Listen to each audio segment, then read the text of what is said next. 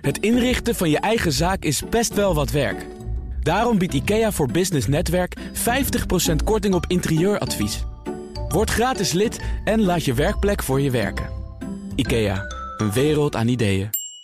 Technologiegigant Google heeft met een vergunning in Litouwen een grote stap richting het Europese bankwezen gezet. Hoe snel het kan gaan en wat Europese banken kunnen doen als Google inderdaad doorzet, dat bespreken we met het Boardroom Panel. Deze week bestaande uit Dirk-Jan van den Berg, bestuurder bij Sanguine, commissaris bij FMO en GasUnie, voorzitter van de Governing Board van het European Institute of Innovation and Technology. Goeie bloemlezing. Ja, dat uh, ja, heel goed. ongeveer goed zo. Jeroen Verkouter is hier ook specialist op het gebied van overnames en fusies, verbonden aan Introman Corporate Finance en mijn zakenpartner al anderhalf uur lang. Annemieke Robeek, commissaris bij onder andere ABN AMRO en KLM, hoogleraar organisatie, strategie en transformatiemanagement bij Nijrode. Welkom allen. Dank. Laten we het hebben over Google. Want als consumenten daar toestemming voor geven, mag Google rekeninggegevens in Litouwen gaan inzien. En er lijkt weinig in de weg te staan van uitbreiding naar andere Europese landen, schrijft ook het FD.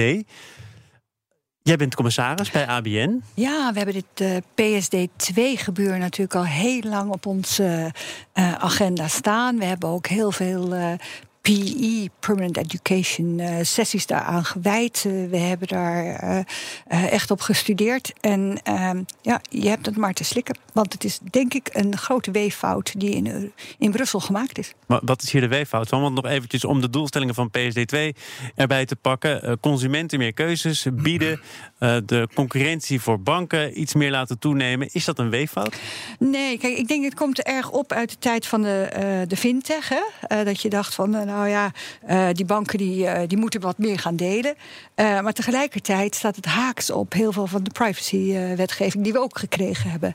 En het is toch zo dat als we kijken vanuit de bescherming van de burger, dan moet je vragen van in hoeverre kan een burger zo meteen weigeren? En uh, krijgt eigenlijk, uh, krijgen de techgiganten zo meteen veel meer inzichten in het um, bestedingspatroon dan de banken eigenlijk konden. Hoe erg vinden consumenten dat? Want als Google mij nu vraagt of, uh, of ze mijn locatie mogen weten, dan zeg ik eigenlijk bijna ja. gedachteloos: prima, joh, doe maar. Nou, je hebt bijna geen keuze. Ik denk dat dat een beetje het probleem is. Je hebt als consument bijna geen keuze, dus je geeft wel. Uh, maar je moet, toch, je moet toch toestemming geven? Je hebt ja. toch zelf de keuze om te zeggen dat doe maar ik de vraag kan ook zijn van hoe versleuteld is zeg maar, dat toestemming geven, hoe expliciet is dat? Uh, en uh, zometeen met. En, en, wanneer zij kunnen zien bij alle webwinkels waar je komt of wat je koopt en hoe je het doet. Is eigenlijk een beetje net zoals dat wat we een met, half uur met eerder IBM. met IBM hadden. Maar spreekt u ja. nou toch, hè, uh, ik ga het zeker niet persoonlijk maken, maar je bent commissaris bij ABN ja. AMRO. Spreekt hier nou het oude bankwezen dat zegt, ja, vernieuwing, een techgigant die ons komt opvreten? Nee, nee, nee, nee, nee, nee. Want ik denk ook dat juist een ABN AMRO een hele belangrijke stimulant is geweest voor heel veel fintechbedrijven, waar ook veel mee samengewerkt wordt en waar ook heel veel innovaties ook uit voortgekomen zijn. Maar het is wel zo, als wij uh, als bank, en dan praat ik even als commissaris van een bank, als wij een enorme verantwoordelijkheid krijgen om ook zeg maar de aftercare te doen en de, de zorgplicht te hebben, dan vraag ik me wel af uh, hoe kan het dan dat deze techgiganten zomaar uh, door Brussel uh, toegang krijgen hm. tot echt hele, ja, hele privé-informatie. Hm. Ik denk niet dat Google de banken gaan overnemen. Nee, die gaan Wat hier gebeurd overnemen. is dat er is een betalingsinfrastructuur, dat zijn de banken, en daarover lopen betalingsdiensten. En wat we wel vaker zien is dat de dienstverlening op een infrastructuur en de infrastructuur van elkaar gescheiden worden. Dat is in feite wat ook in die richtlijn gebeurd is. Dus Google kan allemaal diensten aanbieden die te maken hebben met jouw betalingen. Maar daarachter moet nog steeds die stevige infrastructuur staan. Daar zijn de banken voor. Wat een beetje oneerlijk is, is dat aan de banken heel veel eisen worden opgelegd ten aanzien van de kwaliteit hoe die infrastructuur onderhouden wordt. Exact. En de vraag is of Google dat ook in diezelfde mate moet doen. En dat is in feite wat nog een beetje onduidelijk is. Maar ik, heb begrepen dat Google ook niet, uh, ik heb begrepen dat Google ook niet onder slag of stoot nu toestemming heeft gekregen in uh, Litouwen en in Ierland zijn ze ook ergens mee bezig. Maar dat er ook een lange procedure aan vooraf is gegaan. De richtlijn die ligt er. Ze hebben die toestemming nu gekregen. Ik denk dat het echt zaak is om heel goed na te gaan of het inderdaad een level playing field is. En dat aan Google dezelfde eisen worden gesteld als aan de banken worden gesteld. Want dat is toch wel heel belangrijk om de banken ook een kans te geven om over hun eigen platform ook dienstverlening aan te bieden die voor de consument van belang kan zijn. Ja. Ja. Hoe belangrijk is dit voor Google? Want in het FD kwam een bankenexpert aan het woord, Simon Lelyveld, die zegt ja, rekeninginformatie. Wat voegt dat voor Google nou nog toe? Die weten al zoveel dit gaat ook niet de hele wereld van verschil uitmaken. Nou ja, kijk, Nou, ik dat zit het wel. totaal Nou, anders. Goed, ik dacht, Nou ja, ik eventjes, eh, naar Jeroen. Nou, kijk, Jeroen. sowieso is het wel zo dat eh, consumenten hoeven niet bij Google eh, hun eh, betalingsverkeer onder te brengen. Hè. Het is een keuze die ze hebben. Ze worden niet gedwongen. Het is wel zo dat er een nieuwe partij op de markt komt. En de vraag is, is dat dan verkeerd? Dat is dan eigenlijk de cruciale vraag. Ik geloof niet dat dat per se verkeerd hoeft te zijn. Nee, Kijk nee, naar de- Airbnb in de toeristensector. Die heeft ook een, een dis- disruptive eh, ja, eh, bedrijf eh, op, de, op het hotelwezen. En Ja. dat omarm je dan in de eerste plaats. En dan op de tweede plaats ga je bedenken... oeh, de grip van Airbnb Nou ja, op die hele sector. inzicht laat zien dat er een aantal regelgevingen aan, te, aan te grondslag liggen. Maar goed, banken zijn ook ooit gestart. En er zijn ook regelgeving gekomen. En dat wordt nog steeds verder doorgevoerd. Dus het is niet zo dat je vanaf dag één kan zeggen... dit is het speelveld en zo zal het Maar voor is het, altijd is het blijven. ongelijk, zoals hier wordt gesuggereerd? Nu al wel. Het is nu nog eh, niet helemaal gelijk, laat ik het, laat ik het dan zo zeggen. maar goed, nogmaals, dat is, dat is een voortschrijdend inzicht. Was het is helemaal- parasitair. Het is een Nou, beetje ja, parasitair, vind ik wel leuk om dat zo te zeggen. En ik denk ook Maar is dat, het zo verkeerd? is. Is. dat verkeerd? Want daarmee dwing je ook de, de gastheer om, om zeg maar, zelf te ontwikkelen verder. Maar dat is ook helemaal het idee van het scheiden van infrastructuur en de dienstverlening van Ja. de infrastructuur. Dat je wat meer ja, competitieve kracht ontwikkelt, zeg maar. Wat altijd toch wel creativiteit met zich meebrengt. En dat hoeft niet per se verkeerd te zijn voor de consument. En dat zullen de banken ook vinden, denk ik. Nee, maar wat Alleen het speelveld moet natuurlijk een beetje gelijk zijn. Overigens even over de vraag van heeft Google eh, zin in die data? Nou, Google heeft ontzettend veel zin in die data. Want dat is nou juist bij uitstek het businessmodel van deze techgiganten. Zoveel mogelijk data. Van allerlei circuits die we aan elkaar kunnen koppelen... en daarmee een informatie kunnen creëren... die voor dienstverlening van ons, in wat voor vorm dan ook... voor wie dan ook, van belang kan Bovendien zijn. kunnen zij er over heel veel banken heen kijken. Hè? En zij het. kunnen in feite heel veel wallets tegelijkertijd bekijken. Eh, en, en dat kan een gewone bank niet. Nee. En, en ik denk dat daarmee in feite het eh, level playing field al heel erg anders geworden is. En zij zo'n concurrentievoorsprong al krijgen bij Maar de eerste toegang. Maar dan zijn de banken ten dode opgeschreven eigenlijk, is wat je zegt. Bedoel, dat, zeg is een, blijkbaar een oud businessmodel... wat vervangen wordt door een nieuw businessmodel. Nee, maar de regulering is anders voor de banken. Daar zit het in. En Dat zeg maar met PSD2 er in feite een hele open regulering komt. Waarbij de techgiganten meteen van alles kunnen profiteren. Terwijl voor de bankensector en zeker voor de systeembanken een extreem strenge regulering geldt. En dat zal toenemen. Dat zei u net zelf ook al. En Ja. daarmee eh, eh, gaat er dus iets gebeuren dat de dat de, de techgiganten over alle banken, over, zeg eigenlijk over al je portemonnees, over al je rekeningen heen kunnen kijken. Dat is natuurlijk een geweldige hoeveelheid data, zoals u net ook al eh, Precies, zei. en dus eh, moet je natuurlijk ook als, als consument nu kijken... eh, hou ik dan toch het vertrouwen in de banken... of bieden die nieuwe spelers, bijvoorbeeld Google... bieden die mij meer voordelen? Nou blijkt uit Amerikaans onderzoek... dat is ook al eerder in dit panel aangehaald... dat een meerderheid van de Amerikanen in ieder geval... liever bankzaken toevertrouwt aan een techbedrijf dan aan een bank. Dat geeft dan toch ook aan dat er kennelijk ruimte is... voor die nieuwe spelers, voor die techbedrijven, voor die fintechs... omdat die banken in het verleden... en ook dat is in dit panel wel eens ter sprake gekomen... kennelijk steken hebben laten vallen. Dat denk ik ook. Ja. Dat geloof ik ook. Dat ja. geloof ik Ja. zeker. Maar dat betekent nog niet dat er ook niet heel veel herstel gedaan wordt. Alleen wordt de waardering daarvoor nog niet gegeven. Hè, dat, is, dat is natuurlijk een, iets anders. Dat denk ik ook. Dat is echt een momentopname. Want nu zijn de banken nog bezig met hun reputatieherstel, als ik het zo mag zeggen. Al een tijdje Dat Al, kun je al een zeggen. aantal jaren inderdaad. Ja, maar dat duurt lang. En aan de andere kant denk ik dat eigenlijk de grote techbedrijven zelf aan de vooravond staan, waar ze hun reputatie zeer goed zullen moeten beschermen. En dat zie je eigenlijk ook al aan alle kanten de eerste tekenen van plaatsvinden. Hè? Dat men vreselijk zijn best aan het doen is om toch een beetje hun maatschappelijke dimensie eh, wat nader te belichten en zo. Maar wat, Dus het kan nou heel als- goed zijn dat over drie jaar dat toch weer een beetje kantelt. Ja, maar als, als een bank nou zo ervoor zou kiezen om ook meer richting die techgiganten te gaan, meer in de fintech-achtige constructies te gaan zitten, is dat dan ook niet een ontwikkeling die we dan ja, met de kennis en know-how die de bank heeft zouden kunnen eh, eh, ja, vooruitstaan? Of is dat Nou, ik denk dat, dat je toch moet zien dat, eh, zeker als ik het vanuit Europa bekijk, we eigenlijk een heel eh, versnipperd bankenlandschap hebben. Eh, en dat we per land een aantal zeg maar, grotere systeembanken hebben en tientallen kleintjes.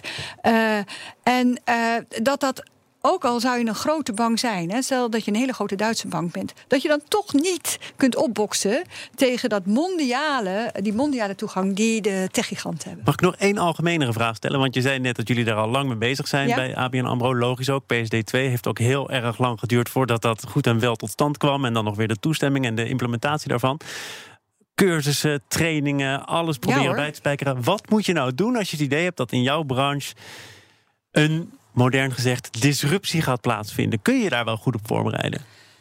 Nou, ik, Oh, wil jij hier? Nou ja, ik, wil jou niet onderbreken hoor. Maar ik denk dat het ontzettend belangrijk is dat banken toch echt mee gaan doen met die grote techbedrijven. Ze moeten begrijpen wat er gebeurt en wat er aan de hand is. Want anders raak je echt los van wat de ontwikkeling wordt. Maar wat moet je en ook al kun je misschien die strijd niet winnen. Je moet wel zorgen dat je heel goed weet en heel goed begrijpt wat er aan de gang is. En misschien moet je, wat jij zei, ook wel actief samenwerking zoeken om, om te snappen hè, waar ook eigenlijk jouw infrastructuur bij moet gaan passen. Nou, ik denk ook de ontwikkeling die we zullen gaan zien de komende jaren is dat je zeg maar white label banking gaat krijgen. en dat je op deze manier, ehm, zonder dat dan de naam van de bank of het merk van de bank uh, naar buiten komt, er misschien toch ook wel wat meer zekerheid uh, gegeven kan worden. Maar heb je het idee dat jullie goed zijn voorbereid? Want je zegt inderdaad, we hebben daar veel aandacht aan besteed. Kun je je dus hier goed op prepareren? Ja, maar je kan je niet voorbereiden op alle zeg maar, diensten, services, producten uh, en, en het databeheer wat de ander gaat doen. Je kunt dus wel voorbereid zijn en je kan weten wat het ongeveer is, maar je, jij kan niet diezelfde diensten aanbieden die zij wel kunnen. Maar dat, dat hoeft ook niet.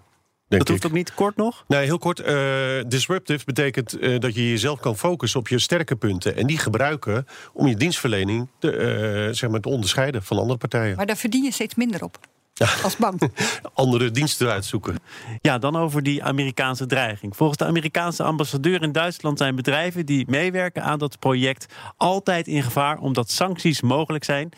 En de Nederlandse bedrijven waar dit dan om gaat zijn onder andere Boskalis, Van Oort, Allseas en Shell is een belangrijke financier. Dirk-Jan van den Berg, hoe serieus moeten we uh, deze Amerikaanse uitlatingen nemen? Of is dit bluffen?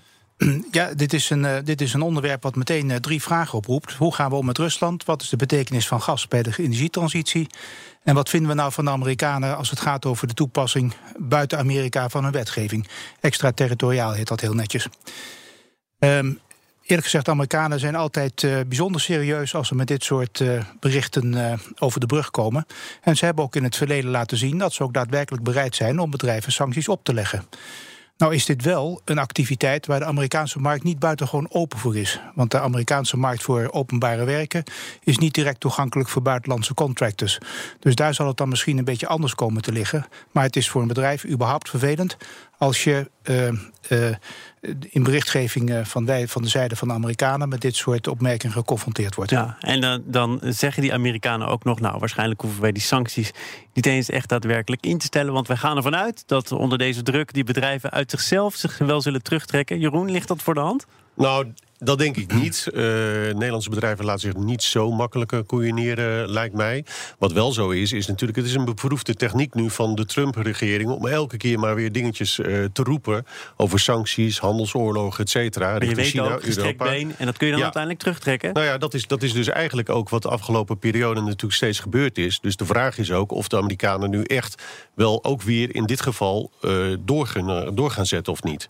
Aan de andere kant, het is wel zo wat ook net werd gezegd, is dat de Amerikanen zelf... Uh, die zijn nogal protectionistisch voor dit soort zaken. Dus ja, ja. De pot verwijt de ketel. Is het uh, typisch Nederlands misschien, Annemiek, om hier niet meteen van in paniek te schieten... en uiteindelijk uh, vooral te kiezen nog voor het handelsbelang... en te zeggen wij, dat project dat continueren nou, wij? Nou, ik denk ook dat uh, in dit opzicht ook wel um, uh, deze Nederlandse bedrijven steun vanuit Europa nodig hebben. Ik denk dat uh, je moet zien dat dit een Europees project is. Dit is de energieveiligheid van West-Europa. Wat wij denk ik toch met de Russen op een goede manier hebben opgebouwd. En, hebben het op een goede manier opgebouwd? Dat denk ik, ja. Want ik denk dat, dat is waar de discussie juist, ook over gaat. Nee, maar dat is wat de Amerikanen altijd zullen doen. Die zullen altijd uh, Rusland uh, kwaaier afschilderen dan het is. En Rusland is een deel van Europa. En dat moeten we steeds meer gaan beseffen. Um, en ik denk dat we juist de komende jaren veel meer met, met Rusland zullen gaan doen. Juist omdat het Europa is. Ik kom net zelf uit Sint-Petersburg, ben ook weer in Moskou geweest. het is Europa. En wat, wat Amerikanen ook zeggen met hun lange arm, wij zullen juist de veiligheid op het gebied van energie, maar ook op het gebied van hoe we met elkaar omgaan, daar staan we als Europeanen voor. Dus ik denk dat een heel belangrijke rol voor de, de Raad van Europa is, maar ook vanuit Brussel. Ik merk instemming, terwijl je ook kunt zeggen... Poetin heeft ook een lange arm. En de vraag is uh, hoe die arm precies beweegt... en of we daar blij mee moeten zijn. Ik denk dat het echt hoog tijd is dat wij goed lange termijn gaan nadenken... over hoe wij de relatie met Rusland willen inrichten. Want Rusland, het is even, dat beeld is even weggenomen door de Koude Oorlog... maar is altijd een Europese mogendheid geweest. Heeft altijd op het Europese politieke toneel een grote rol gespeeld. En uh, eerlijk gezegd is Rusland daar weer enorm naar op zoek, naar die erkenning dat is wat er nu gaande is. De Russen voelen zich eh, van beide kanten volgens mij volledig miskend. Um, Precies, ze voelen zich miskend. Dus ze zijn erg op zoek naar hoe we die rol weer kunnen vormgeven. Maar is het wel, en eigenlijk is het zou, je wel kunnen een, zeggen, eigenlijk zou je kunnen zeggen dat, uh, ik zeg het altijd maar een beetje zo... Hè, ze hebben nog 19e eeuwse doelstellingen, namelijk weer een Europese macht worden. Ze gebruiken 21e eeuwse middelen, hè, met de cyberwarfare. Wij doen precies het omgekeerde. We hebben 21e eeuwse doelstellingen, maar wij denken nog steeds aan 19e eeuwse middelen. Dus we gaan weer tanks kopen. Ja, I couldn't agree more. Ik denk dat het ook heel belangrijk wordt om uh, um, juist in de samenwerking in feite de feitelijke omvang van de Russische economie ook weer in de proporties neer te zetten. Even groot als de economie van Texas? Ja, nou van Italië. Iets kleiner nog dan Italië. Ja. Dus uh, ik denk van, maar juist in de samenwerking, en dat is waarom de Europese diplomatie hier heel belangrijk is. En waar we zo'n groot project met de Russen juist moeten blijven houden. Uh, is uh, dat we daarmee via de handel, dat hebben we als Nederlanders altijd gedaan, uh, toch juist ook aan de wereldvrede werken. Ik wil naar het laatste onderwerp en dan begin ik bij jou, Jeroen. Facebookbaas eh, Mark Zuckerberg geeft zichzelf ieder jaar een nieuw leerdoel. Ja. En uh, dat is dit jaar debatteren. Hij wil deelnemen in discussies over de rol van technologie in de samenleving. En mijn eerste vraag is: wil hij dat wel? Uh, ik denk dat het een mooie publiciteitsstunt is als eerste. maar ik denk wel ook, ook best wel dat zij vanuit een tech-achtergrond ook willen debatteren over heel veel onderwerpen in de samenleving. We hebben het net al gehad over de, over de bankensector, et cetera. Er spelen bij mensen consumenten bestaan toch heel veel uh, wantrouwen, emotie over alle technologische ontwikkelingen. Ik denk dat het alleen maar goed is als daar ook over gesproken wordt, open en duidelijk. Door hem. Terwijl we allemaal weten, hij heeft het afgelopen jaar nog niet bepaald enorm goede performance geleverd. Uh, maar goed, dat kunnen we over veel meer mensen zeggen. Dus ja, weet je, uh, mea culpa, uh, ga ervoor staan. En dat, ik vind dat alleen maar positief. Als ja. mensen gaan leren of willen leren, moet je dat altijd heel positief bejegenen. Maar bij Mark Zuckerberg moet je misschien toch nog een vraagtekentje erbij ja. dus waar kom jij dan op uit? Is dit geloofwaardig of niet? Nou ja, misschien heeft hij een debatteercursus nu gedaan. En denkt hij dat hij het beter kan gaan doen. Maar de vraag is veel meer, wil hij de echte maatschappelijke onderwerpen aan gaan snijden. En gaat hij zich daarmee ook echt uh, gevoelig opstellen? En uh, wordt het dan ook echt een discussie of wordt het gewoon weer een show? Maar we geven hem de voordeel van de twijfel. Mark Zuckerberg, ja. allemaal heel belangrijk. Maar we zijn niet afhankelijk van Mark Zuckerberg om over nee. technologie te gaan debatteren. Dus ook zonder Mark Zuckerberg vind ik dat wij heel driftig over technologie moeten praten. En wat de betekenis daarvan is voor ons dagelijks leven. En ik maak altijd heel graag een link naar het onderwijs. Uh, we krijgen nu een grote manifestatie op het gebied van onderwijs. Dat lijkt over hele andere dingen te gaan. Uh, dat is misschien ook wel zo, maar ik denk dat het een prachtig moment is om toch nog eens überhaupt te kijken naar wat we met ons onderwijs willen. Hoe we dat willen inrichten, wat daarin aan de orde moet komen. En mijn stelling is dat er op het gebied van technologie, op het gebied van wiskunde, veel meer aandacht moet komen in het onderwijs om te zorgen dat de mensen weerbaar worden ten aanzien van de alle ontwikkelingen die we in het eerste gedeelte van dit programma hebben besproken. Want dan begrijp je een beetje wat er omheen je gebeurt. Anders ben je gewoon een stuk wrakhout op de digitale oceaan. Zo, maar jij bent voorzitter van de governing board van het European Institute of Innovation and Technology. Ik heb het toch niet helemaal voor niks gezegd. Stel, Mark Zuckerberg nou. wil met jou in debat. Of met jouw instituut. Nou, ja, dat doe je toch? Hoe zou, ja, precies. Nee, het jasje is al aan, de stropdas is uh, ook ja, ja, ja, Maar goed, uh, wat zou je willen vragen? Wat, wat verwacht je dan van dat debat? Nou, ik vind dat het... Kijk, wat, wat, er, wat er gaat komen is dat er natuurlijk een hele gedachteontwikkeling is over dienstverlening en wat dat gaat betekenen voor het leven van mensen. In het eigen FD staat een heel stuk over e-health. Ja. Dat heeft er allemaal mee te maken. Er ja, staat een heel groot stuk over de toekomst van blockchain. De, de, doorbraak komt, want we hebben het ook veel over dingen ja, maar let op, die maar niet lijken te komen. Nou ja, dat, ja, maar, dat geloof ik ook niet helemaal hoor. Want innovatie, de ontwikkelingen zijn er. Ja, ja. ja, precies. Innovatie, iedereen denkt dat dat een briljant idee is... en een jaar later staat er een miljardenbedrijf. Ja Is helemaal niet zo. Alle innovaties komen voort uit kennis die 10, 20 jaar geleden opgebouwd is. En het zijn nieuwe Dus- combinaties. Juist, het zijn nieuwe en het zijn combinaties nieuwe die gemaakt kunnen worden. En, eh, en ik denk dat juist ook, ook weer bij die e-health, eh, eigenlijk hetzelfde bij de blockchain zagen, juist de staande bedrijven. Eh, die kunnen niet zo goed die combinaties maken. En die, die techbedrijven die kopen ze op en die doen het zelf. En dat is zeg maar een andere vorm van ownership, waardoor zij zo snel kunnen gaan.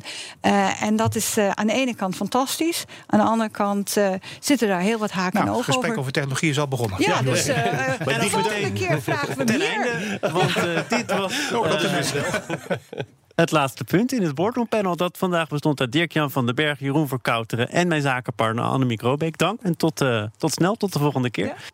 Een kleine update maakt een wereld van verschil. Daarom biedt IKEA voor Business Netwerk gratis snelle interieurtips en ideeën. Word gratis lid en laat je werkplek voor je werken. IKEA, een wereld aan ideeën.